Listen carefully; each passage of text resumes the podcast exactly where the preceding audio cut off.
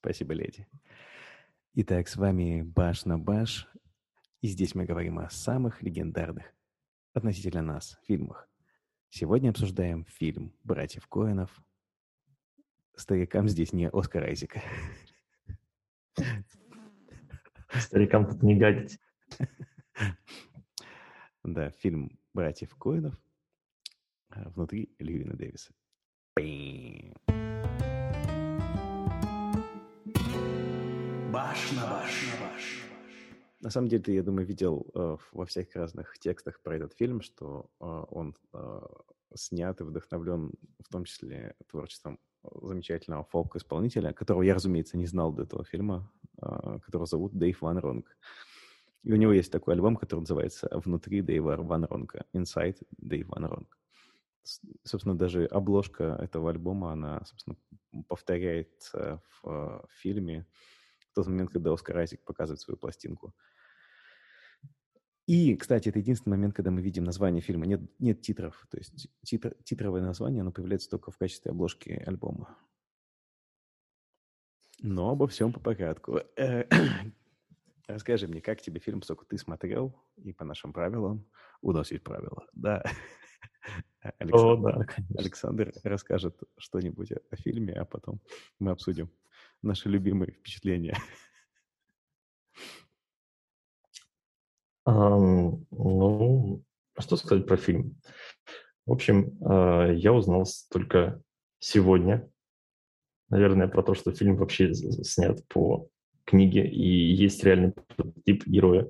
В общем, про что фильм? Фильм посвящен некоему музыканту Юину Дэвису, имя которого вынесено в название. Uh, этот музыкант, это фолк-исполнитель, он играет в клубах. Нельзя сказать, чтобы он сильно известен, хотя по-моему, если ты издал пластинку, пусть даже ее не раскупают, ты уже известный чувак. А, вот он переживает некий кризис, наверное. Он мечтал добиться успеха и, возможно, даже славы, но ничего он этого не, не достиг. Он не получил никакого финансового благополучия от жизни, потому что его пластинки не раскупают и вообще ему платят иногда. Вот. И весь фильм посвящен его истории, то, как он пытается найти свое место, то, как он пытается разобраться, собственно, что ему делать дальше и как ему с этим жить. Возможно, это не приводит его к какому-то однозначному выводу. Мы просто наблюдаем его путь. И, собственно, фильм это есть путь Льюина Дэвиса. Вот то, через что он проходит. Yeah-yeah-yeah. Слушай, ну что могу сказать? А, Э, наверное, интереснее всего, а, поскольку я, как обычно, предложил фильм «Впечатление», атмосферный фильм, как я люблю говорить. Какие у тебя эмоции вызвал он? То есть твоя впечатлительная часть. Впечатлительная? Ну, знаешь, э, иногда ты, допустим, выходишь э, во двор там, за продуктами, идешь куда-нибудь, тусишь на улице. Да, с котом. А потом ты садишься на, за ноутбук и думаешь, вот сейчас я посмотрю какой-нибудь невероятный экшен. И ты смотришь, как человек ходит по улице, вот, э, пытается жить у друзей. Собственно, ты смотришь как бы на себя со стороны, очень увлекательно, конечно, но я не знаю, это как бы не тот experience, который мне совершенно непонятен, наоборот, это такой, знаешь, максимально понятный experience, максимально знакомый. Нет в этом фильме практически ничего, что вышло бы за мою зону комфорта. Вот, я просто, не знаю, ну где-то полтора часа или два часа посмотрелся в зеркало, получается. Ну, то есть это фильм, фильм про то, как Сандро живет в, в, в Нью-Йорке и пытается выжить э, на своих песнях. И то, понимаешь, у этого, у этого фильма уже есть плюс. Он про музыканта, у которого есть э, какие-то моменты, когда он берет в руку гитару, и все, и он здесь весь в музыке. Вот. А у меня этого даже нет. Так что Льюин Дэвис, мне кажется, успешный человек. Вот. Э, одна из тем, которую хотел поднять. В принципе, вообще тема основная — это зачем? Зачем это все показывать? Зачем эти бесконечные круги непонятные чего на полях или... А, кстати, знаешь, э, по-моему, даже э, Антон Донин как-то про это говорил, то, что э, у Коэнов, Коэны любят снимать что-то круглое. Вот, у них есть эти сцены. И мне кажется, что тогда они показывают э, круг, который совершает наш герой, это тоже нечто круглое. Просто в духе Коуэнов все прекрасно. Сейчас а, а, э, лирическое отступление. Я вместе со своим сыном смотрю сериал, который называется «Катя и Ф». Замечательный мультсериал, там 3-5 минут. Он рассказывает э, о, каких о том, как какие-то явления устроены. И там главный герой — это Катя, девочка, и ее друг странной формы а, фантом, которого зовут F. Не знаю, кто он такой, потому что, наверное, F — фантом первое, что мне пришло в голову. Вот, и он, mm-hmm. он uh, сделан по образу подобию Грута немножко, потому что единственное, что он может говорить, это круглое. Серьезно? Так что, если бы он посмотрел фильм «Братьев Коинов», как думаешь, какое бы слово он сказал?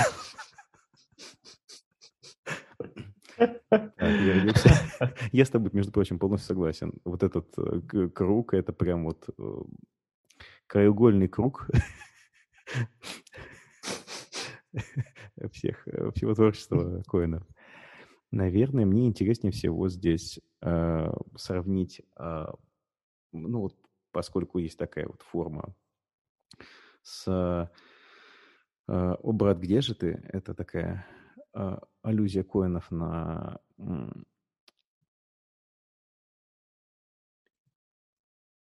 Одиссею, конечно же, на Одиссею. А, да, соответственно, там, там другие приключения, другие люди, хотя сеттинг очень похожий, там такие блюзовые мотивы скорее. Ну, тоже, скорее, фолк, блюграсс, да.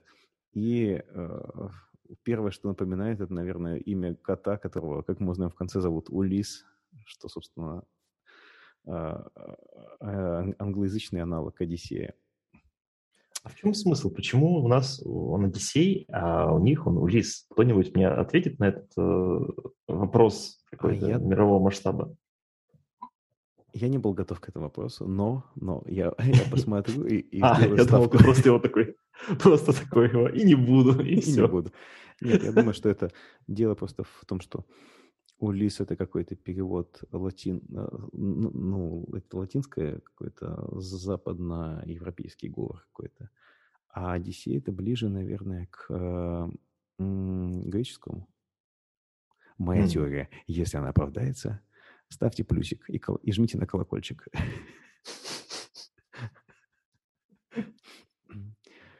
Вот, и э, да, ну, твоя теория, почему э, вот с этим несчастным человеком, Льюином Дэвисом, происходят все эти напасти в течение всего фильма? Что это значит?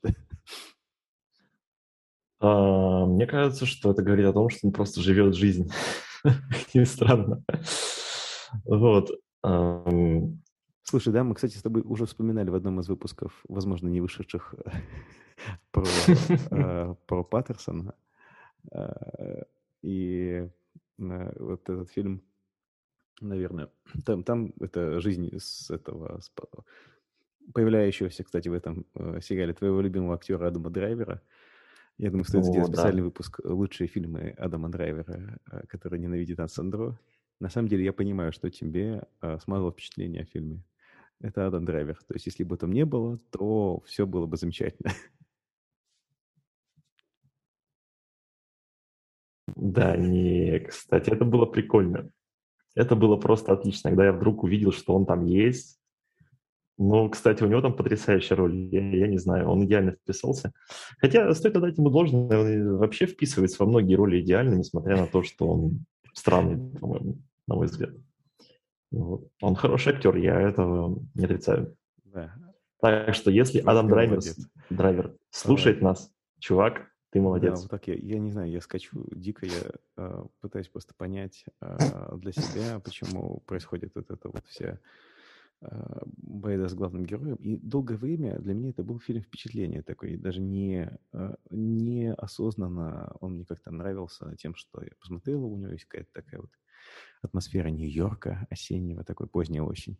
А я очень люблю вот этот э, фил, который, не знаю, там на в одну сторону, если выкрутить его, получится классический Вуди Аллен, а в другую сторону, если выкрутить его, получится Бэтмен Нолан.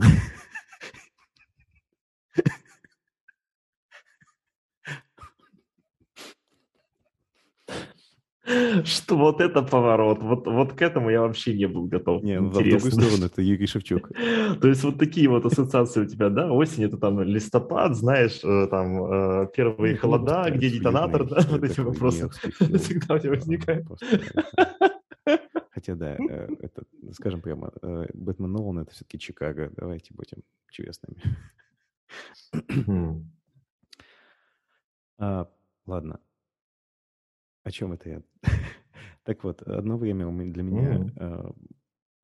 внутри Льюина Дэвиса был совершенно таким впечатли... фильмом впечатлением, фильмом про вот этот осенний исполин и странного человека, который, ну, какой-то подвешенный немножко. Что, кстати, смешно. Он же поет песню про, про весельника в самом начале. Hand me your hand me. А, то есть он, на самом деле, это э, суть, суть mm-hmm. фильма. Он подвешенный человек.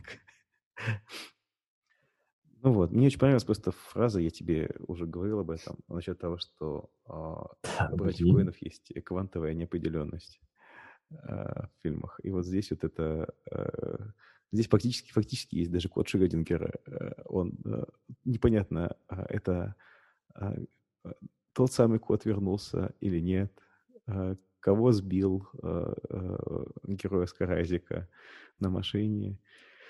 Вот. Ну и, собственно, вот какая-то такая... И мальчик это или девочка, кстати, да. А, вот. И поэтому занятная такая такая аллюзия. Но это распространяется и на главного героя. То есть он как бы застрявший в своем творчестве, в своем, в своей жизни, в каком-то таком без времени, я бы сказал. Мы даже не совсем понимаем изначально, о каком дне идет речь.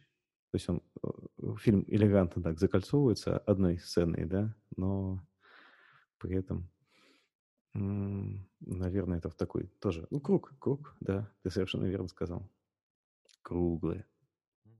Не знаю, когда я начинал смотреть этот фильм, э, в первую очередь я не мог понять э, вообще, действительно ли сняли его братья Коэна. Потому что Угу. Возможно, я не все смотрел у них просто. Я, допустим, не смотрел, где же брат. Вот. И первоначально я ожидал, что более у них будет более легкий да. сюжет, наверное. Ну, более, обычно, принципе, да. не знаю, больше буфанады будет, наверное. Да, больше иронии. Вот, хотя, да, и я был удивлен тем, что поначалу фильм развивался как традиционный байопик, который рассказывает о некоем герое. Я, он даже так хорошо о нем рассказывал, что я поверил, что герой полностью настоящий. Я думал, что Льюин Дэвис – это реальный человек. Вот. И только потом стали появляться фирменные, э, не знаю, ковановские шутки. В чем они появлялись? Ну, очень такие разные маленькие элементы. Скажем, э, в сцене, где он узнает, что кот вернулся, к, к его другу профессору. Вот, он проходит мимо афиши и видит, что там идет фильм про то, как животные вернулись домой, и он даже, по-моему, говорит, что типа, вы серьезно? Вот, и таких маленьких фрагментов их довольно много. И э, я не знаю, делают ли они фильм лучше, потому что изначально ты начинаешь смотреть фильм с точки зрения именно серьезного какого-то, серьезного подход. Вот. А потом ты чувствуешь эту иронию и думаешь, м-м, наверное, из-за этого персонаж перестает быть более реальным, скажем так. И ты понимаешь, что вообще, наверное, акцент не на нем как таковом, вот, а на вообще в целом потоке жизни, в котором, в котором он находится, и то, как она вообще происходит вокруг него. Может быть, он даже не центральная фигура, хотя фильм посвящен именно ему. Загадка. Загадка. А я все сказал. Вот кажется, на самом деле, что ты прав, э, не совсем понятен изначально стиль этого повествования, но чем дальше, тем больше ты осознаешь, что это вот такая вот она вроде реалистичная сцена, а, воз, а вроде нет. То есть э, даже персонажи некоторые, включая вот продюсера, к которому он приходит, э, прослушиваться, это у него есть реальные прототипы но их изменяют, им изменяют имена, их изменяют внешне. В общем, очень много всего интересного в этом плане. Но я, наверное, с тобой не согласен в том плане, что это все равно фильм про него, И даже не то, что про него, а то, что он олицетворяет. Вот это вот творчество, творчество страдания, я бы сказал так. То есть он, знаешь, э, знаешь ли, показывает, что творчество оно должно идти через такие вот адские муки. И, наверное, во многом из-за этого, а, когда он видит кого-то, как вот тот военный парень, который раз и резко пробивается, он такой, ну, типа, ты же не страдал, значит, ты не заслужил. И он его стебет. И вообще, э, то есть вот высокомерный взгляд на музыку, наверное, самая характерная сцена, это когда они едут в тачке с э, Джазманом, которого играет Гудман. И Джазман поносит фолк. Он говорит, как можно постоянно петь про поля и кукурузу? Mm-hmm. Но ведь фишка в том, что это зеркалочка главного героя, который в самом начале, и вот эта сцена, которая повторяется, собственно, ради, я думаю, ради, а, во многом ради этой сцены они и делают кольцевую такую структуру. Когда он поносит э, вот эту женщину в годах, которая выступает со сцены. И то, что спойлер-спойлер, избивают его вовсе не из-за того, что он одиозный персонаж, а из-за того, что он просто вел себя по-свински. И, наверное, вот этот вот э, такая вот какая, знаешь, не то что притчивость, а, ну, в общем, э, такой именно легкая ирония, взгляд именно на вот этого творческого человека, который вот он до, до глубины души творческий. Я вот я не буду играть в дуэтах, все дела, я вы уж по, этот, подумайте как-нибудь, как меня пристроить. Наверное, вот, э, вот этот вот, э, эта убер-ирония здесь, она э, больше всего говорит о том, что это клоуновский фильм. Ну, возможно. Хотя, знаешь, я сейчас подумал об одной вещи очень интересной. А, есть момент в фильме, когда главный герой говорит, что он сдается. Он говорит, я сдался, и да, я да. пойду работать, он собирается. Он собирается же работать. Пойду, у, у него лицензия моряка есть. Лицензия моряка. Агент 007, лицензия моряка. Легендарно просто. В общем, а, мне кажется, что то, что он не идет ни на какие компромиссы, это показывает его а, твердую натуру. Он, возможно, твердый человек. И тогда остается загадкой, почему он сдается. Вот, возможно, потому что он не просто, не просто человек принципов каких-то, а просто потому что он не может по-другому. Может, он не способен вообще играть в каких-то дуэтах. Слушай, а я думаю, мне кажется, это как раз вот э, такой фатализм Коинов. Они как бы показывают, что это его вот его участь, его судьба быть этим сизифом, который ходит, ночует на чужих диванах и так далее. И тот факт, что по иронии судьбы его вот эту лицензию моряка, которую он хотел использовать, ее отозвали, или она закончилась, там не помню до конца. А это еще раз говорит о том, что вот, ну, чувак, ты должен быть таким вот э, мучеником. Ну вот. Знаешь, я понял, что, возможно, у меня просто не, не хватает э, немного бэкграунда, что ли, какого-то. Потому что я думал провести сравнение с э, другими боёпиками, которые, возможно, неизвестны, но ничего похожего или ничего, что можно было бы, а, не знаю, посчитать за отсылку, допустим, какую-то, или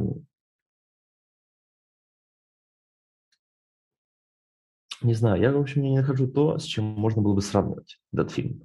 Вот, потому что он не является, по сути, своей боепиком, мне кажется. Э, несмотря на то, что у него есть э, конкретный персонаж. Вот. Возможно, его можно рассматривать в контексте других фильмов про людей в непростом, э, непростой жизненной ситуации, в какой-то кризисной ситуации. Именно даже, скажем, не, не ситуации как таковой, а вот в таком кризисном течении жизни, когда они попадают в какую-то вот такую долгосрочную, не знаю, яму какую-то, да, из которой они не видят выхода.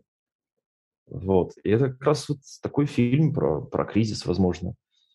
Хотя, опять же, на самом деле непонятно. То есть э, сам-то герой, мне кажется, жизнь свою как кризис не ощущает. Он, наоборот, чувствует, что его течение вполне закономерно. Потому что, судя по всему, ему до этого времени не были вообще известны какие-то крупные успехи. Вот. И то, что он в очередной раз в фильме не добивается успеха, а просто говорит о том, что в его жизни ничего не изменилось. Вот и все. Вот, кстати, интересно, а, был же, как он назывался фильм, связанный с Битлз, где однажды герой после аварии понимает, что только он помнит песни Битлз. Скажи мне. Да, вчера, Yesterday. Вот, точно, Yesterday. Вот, и там как раз фильм про то, что обычный человек, благодаря каким-то своим знаниям, внезапно попадает вот в, в эту на волну успеха. А здесь другой фильм, фильм жизненный, где человек хочет попасть на волну успеха, но у него это не происходит. И все. Поэтому вместо какого-то взрыва... Слушай, ну, наверное... Ну да. Наверное, тут вопрос э, э, коинам. Э, э, они как бы тебе говорят, а может быть и, и, и не надо. Может быть, закономерно твое движение вот по этому кругу. Как бы это ни было цинично, но, ну, опять же, мы видели кучу историй успеха, и, знаешь ли, гораздо проще, наверное, воспользоваться вот этим классическим, э, классической формулой, что есть у нас вот художник, он находится в упадке, но он э, там ну и классическая куча проблем, которая его сопровождает, и то, что это все вот выводит куда-то к хэппи-энду и так далее. Ну, то есть, да, мы будем сопереживать герою главному. Возможно, мы будем знать его даже в лицо, потому что это, скорее всего, будет история реального человека, да. Но настолько ли это интересно в конечном счете, да? Тут, знаешь, такая своя с, а, оригинальная во многом, как мне кажется, трактовка вот этого сюжета творческого поиска. И, наверное, вот я бы сказал, мне э, вот сейчас, в этот раз, было интереснее именно смотреть за ним как за, за главным героем, как за таким вот безусловно, талантливым человеком, но вот попавшим в, в петлю собственных каких-то пристрастий, собственного эго. Потому что я знаю сам многих таких людей. Они могут быть не э, творческими людьми или творческими по натуре, но не по профессии. Но они загоняют себя в, в рамки, которые создали сами. И говорить о том, что они неуспешны, или о том, что у них однозначно ничего не получится. Ну, то есть мы в моменте, понимаешь, мы даже не знаем, получится, может, может быть, у него получится что-то. Но мы понимаем, что чтобы у него что-то получилось, наверное, он должен измениться как-то сам, а он меняться не хочет. То есть это его, вот, его комфортная среда. И он возвращается на улицу, идет, а, и в этом фишка, мне кажется. Фишка в том, что он как чувак из Большого Лебовского. Большого Лебовски. Он абсолютно свободен. У него нету ни дома, ни... Ну, то есть он даже... Ну, у него есть гитара, но а если ты заметил на этих вот э, э, открытых микрофонах, грубо говоря, которые показаны там, они играют даже на одной гитаре, потому что она подключена к сети, то есть чтобы NBA отключать. Поэтому это как бы даже такой, ну, угу. ну да, есть, есть и есть называется. А, даже самый главный элемент сильного мужчины, кот, он даже его удержать не может, понимаешь? Ну, Блин, знаешь, ты мне сейчас э, одну мысль. Э, ты сказал, что у них подключена гитара, да, в фильме? Да-да. А что, если это не подключенная гитара? Что это просто, что если это просто гитара, привязанная веревкой, как ручка в банке? Чтобы ее никто ненароком не, не спер из клуба. Потому что это единственный инструмент. Вполне. Да-да-да. Это хорошо. Есть самый любимый момент в фильме, это когда они записывают песню о мистер Кеннеди.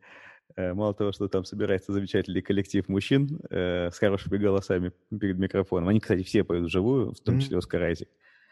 Э, э, Джастин Тимберлейк и, соответственно, твой любимый Адам Драйвер. Конечно. И они поют эту замечательную песню, э, напомню тебе, это 61 год, и там песня, речь о том, чтобы мистер Кеннеди не, не отправлял меня в космос, потому что мне страшно. Это, кстати, вообще странная песня.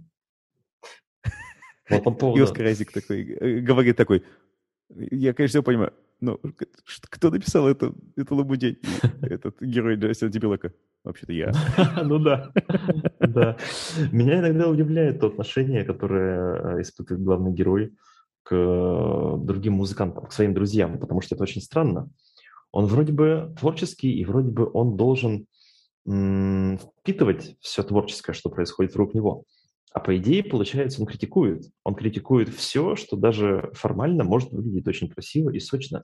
Вот мне кажется, что как раз вот эта сцена э, с песней о мистер Кеннеди, она прям, ну вот самый явный намек на то, что он такой сноб, музыкальный сноб, который, э, не знаю, отрицает какие-то развлекательные штуки совершенно не придает им значения, вот, не считает их искусством в большом смысле этого слова.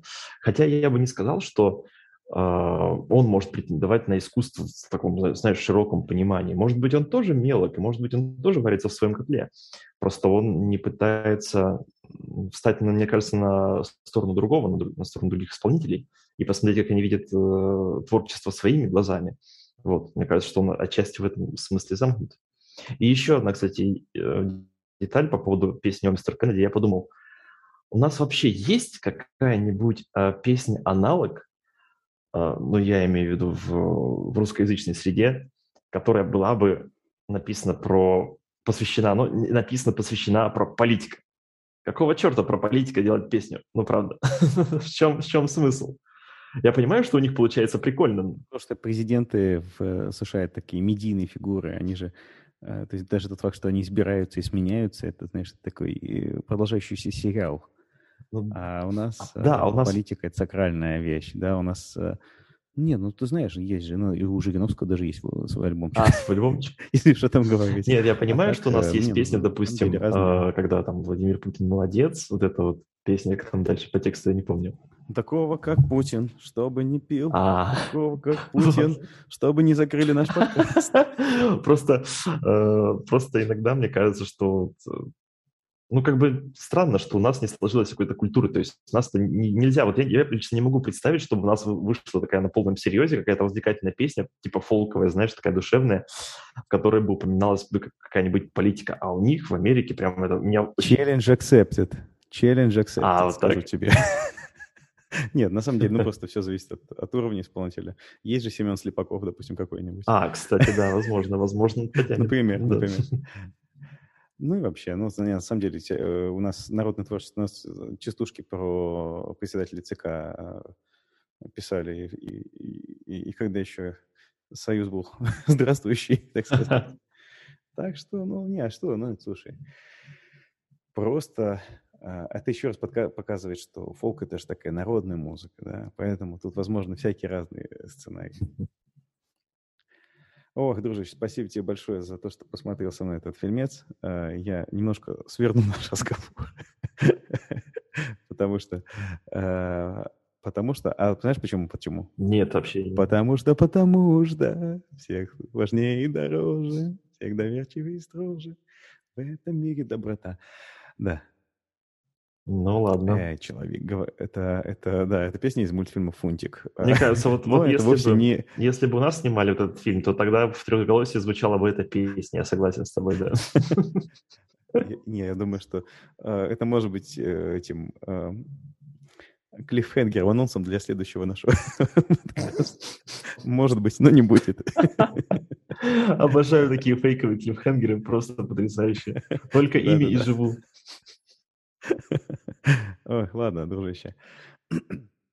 А для всех остальных, которые присутствовали на этом разговоре в качестве а, немых слушателей, я а, расскажу вам, что у нас появилась группа ВКонтакте, а также Инстаграм, где вы можете подписаться на нас, а также почитать что-нибудь, что мы пишем про разные фильмы, и теперь мы точно не отвертимся. если только я выпущу это. Не, на самом деле сегодня достаточно плотно все было, вырезать практически нечего, и я просто не буду. Ну, вообще, это новое слово монтажи звука, я считаю. Да, да, да. Не, ну, видишь, все равно придется вырезать эпизоды, когда я выключал микрофон свой. Вот.